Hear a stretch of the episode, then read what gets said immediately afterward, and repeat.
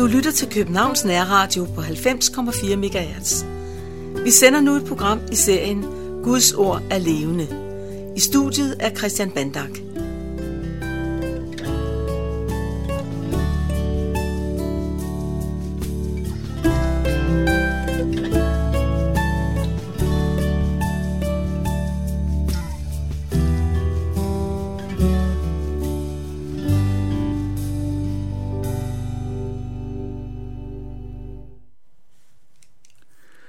Vi skal høre fra Johannes Evangeliets 14. kapitel, vers 1 til og med vers 7.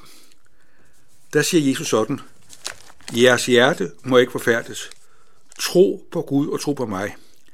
I min fars hus er der mange boliger. Hvis ikke, vil jeg så have sagt, at jeg går bort for at gøre en plads rede for jer.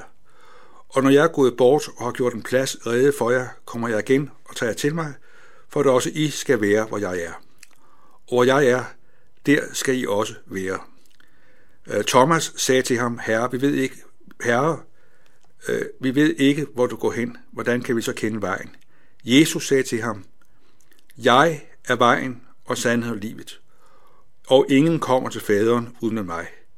Kender jeg mig, vil I også kende min far. Og for nu af kender jeg ham, og jeg har set ham. Jesus er meget åben og direkte og klar. Han ved, hvordan vi kan være forfærdet og være optaget af noget, som vi synes er tyngende. Hvor det, at vores hjerter er forfærdet, er udtryk for, at vi står over for noget, vi ikke kan overskue. Noget, som vi synes er problematisk. Og det ser Jesus ikke bort fra. Jesus taler altså om, at vi kan være forfærdet på den ene og den anden måde. Og det er jo klart, at forfærdelsen er total, når vi står over for døden. Vi kender alle sammen til den smerte, det er, at vi skal tage afsked med vores kære. Vi synes, alt står stille. Det kan være svært at se en ny fremtid, når vi skal skilles fra det menneske, vi har levet med og haft det godt med i mange år.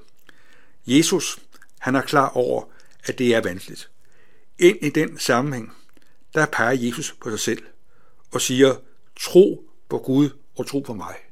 Jesus siger, at det er det, der kan skabe en ny dagsorden, en ny virkelighed.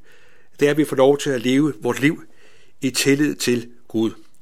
At Gud er den, der ved os, Gud er den, der ønsker os. Han kommer til os gennem sin søn. Og det, som er det befriende, det, som er så forløsende, er jo, at Jesus Kristus selv er gået ind i døden. At når vi dør, så dør vi i det perspektiv, at Jesus indefra har overvundet døden, ved selv at lide og gå i døden for os, for at gøre en plads rede for os i himlen. Det er perspektivet. Før øh, den gamle statsminister Paul Hartling døde, blev han spurgt, om han var bange for at dø. Han tænkte sig om og sagde, det er jeg ikke, fordi når jeg dør, er det indgangen til den nye virkelighed, til den nye verden. Det er jo virkelig perspektivet. Og der tror jeg, det er vigtigt, at vi må se i øjnene, at vores liv her på jorden er begrænset. At vi taler næsten om alt, og alligevel taler vi ikke om døden. Og det hænger sammen med, at det er svært at tale om døden, fordi man oplever en fjende, oplever noget af sin egen afmagt og sin svaghed, som man gerne vil se bort fra. Ind i det perspektiv, der vil Jesus gerne have, at vi lægger vægten på, at han er den, der har overvundet døden, ved selv at lide og dø og opstå for os. Jesus giver os ikke et teoretisk svar, men siger, jeg er vejen, sandheden og livet.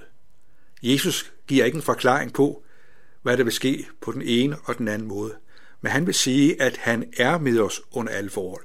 At det er ligesom det, der skal bære os, hjælpe os og give os glæde og frimodighed.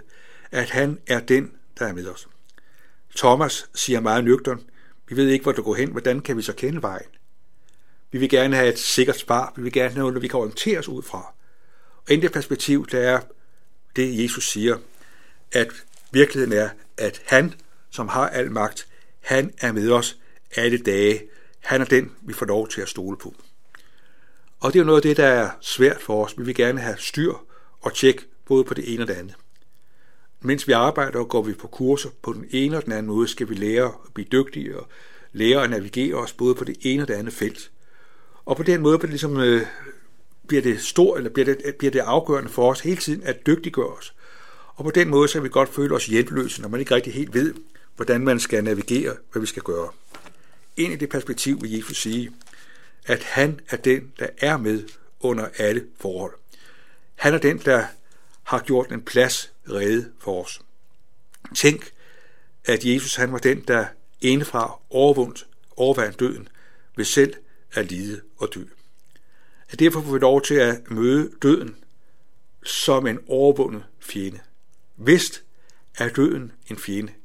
Vist kan det være svært at skulle jagtage og skulle forstå, at man skal tro at dø, men det som er det befriende, er jo, at døden er en overvundet fjende. At døden kan nok mærke os.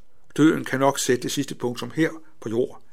Men efter døden er der en evig fortsættelse igennem troen på Jesus Kristus. Det er det, som kan give os glæde og frimodighed. Og Jesus han øh, ser altså, hvordan vi kan være forfærdet. Og disciplene var jo i den her grad særligt forfærdet, fordi Jesus skulle lide og dø. For dem synes de, det var helt umuligt, at Jesus, Guds søn, skulle lide og dø. Vi hører om, hvordan Peter på disciplenes vegne reagerer og siger, at det kan da ikke være meningen, at du skal dø. Men Jesus siger, at det er netop gennem hans ledelse og hans død, at døden bliver overvundet. At Jesus han øh, går ind i døden for at overvinde døden for os. Han kommer til os, for at vi kan leve sammen med ham. Og så hører vi tre fantastiske udsagn, der er rigtig gode at have fokus på. Jeg er vejen, sandheden og livet. Af vejen til Gud skal vi ikke selv øh, lede og søge efter. Vejen finder vi gennem Jesus. Han har gået vejen, han har vist vejen og gjort vejen til Gud åben og tilgængelig for os alle. Han er sandheden. Han er den, der viser os, hvem Gud er. Det særlige om Jesus er jo, at der er en nøje sammenhæng mellem det, han sagde, og det, han gjorde. På det menneskelige plan, der kender vi jo desværre til, at der kan være stor uoverensstemmelse mellem det, der bliver sagt, og det, der rent faktisk finder sted. Jeg tror, vi alle sammen kender skuffelsen af at møde mennesker, som er lovet noget, som ikke blev til virkelighed. Vi kender det også den anden vej, at vi kan have skuffet andre af noget, vi gerne ville, og noget, vi ønskede skulle blive til virkelighed, alligevel ikke blev til virkelighed. På den måde er der ofte en uenstemmelse mellem det, der bliver sagt, og det, der rent faktisk finder sted. Det er ikke det, der gør sig gældende hos Jesus. Hos ham er der en nøje sammenhæng mellem hans identitet i det, han gør, og det, han siger. Det, han gør, og det, han siger, øh, bekræfter hans troværdighed, bekræfter hans, hans, sandhed, hans, ja, hans sandhed, at der er en nøje overensstemmelse. Og så giver han os livet. Et liv, som er stærkere end døden. Et liv, som øh, er, er, er præget af det perspektiv, at døden har mistet magten, ved at Jesus indefra gik ind i døden og overvandt døden, for at vi skal lære Gud at kende. Og derfor er perspektivet, at når vi kender Jesus, så kender vi også Gud. Hvem er Gud? Svaret giver Jesus. Jesus er et med faderen. Alt, hvad Jesus siger, alt, hvad Jesus har gjort, står Gud bag, står Gud med i. Derfor er det afgørende, at vi til stadighed hører, hvad Jesus siger, og lader det, han siger, får plads i vores sind og vores bevidsthed, sådan at det, han siger, får lov til at skrive en dagsorden i vores liv. At han er med, han går med og leder og fører og følger os under alle forhold. Livet, det må leves. Øh, livet må leves dag for dag. Teori og viden kan være godt og rigtigt på mange måder. Men det afgørende i livet er jo ikke bare det, du ved, men at du lever livet. Og livet må leves hver dag. Sådan er det også i det åndelige forhold. At forholdet til Gud, forhold til Jesus, er afhængig af, at det Jesus siger, og det Jesus har gjort, får plads i vores liv. At det Jesus siger til stadig får lov til at skinne og lyse i vores liv. Ikke som en pligt, men som en befrielse. Jesus taler om, at vi må tro på Gud og tro på mig. Der er det særlige med tro og tillid. tro og tillid er jo ikke en personlig egenskab eller evne. Tro og tillid er altid en andens fortjeneste. Hvis jeg skal tale om et forhold til min kone, så vil jeg jo ikke sige, at jeg er fantastisk, at jeg har tro og tillid til min kone. Men jeg vil sige, at jeg synes, at jeg har en hustru, der er troværdig, der er elskværdig i ordets bedste forstand. En, jeg kan regne med, en, jeg kan stole på. Det er hendes måde at være på. Det er hendes måde at agere på, der gør, at jeg har tro og tillid til hende. Sådan er troen altid en andens fortjeneste. Du møder en, som er elskværdig. Du møder en, som er troværdig. Og det gør, at du derefter får tillid til vedkommende. Og sådan er det også i forholdet til Gud.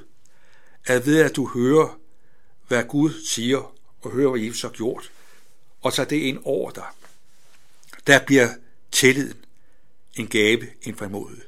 Tænk, du får lov til at stole på Gud og tro på ham under alle forhold.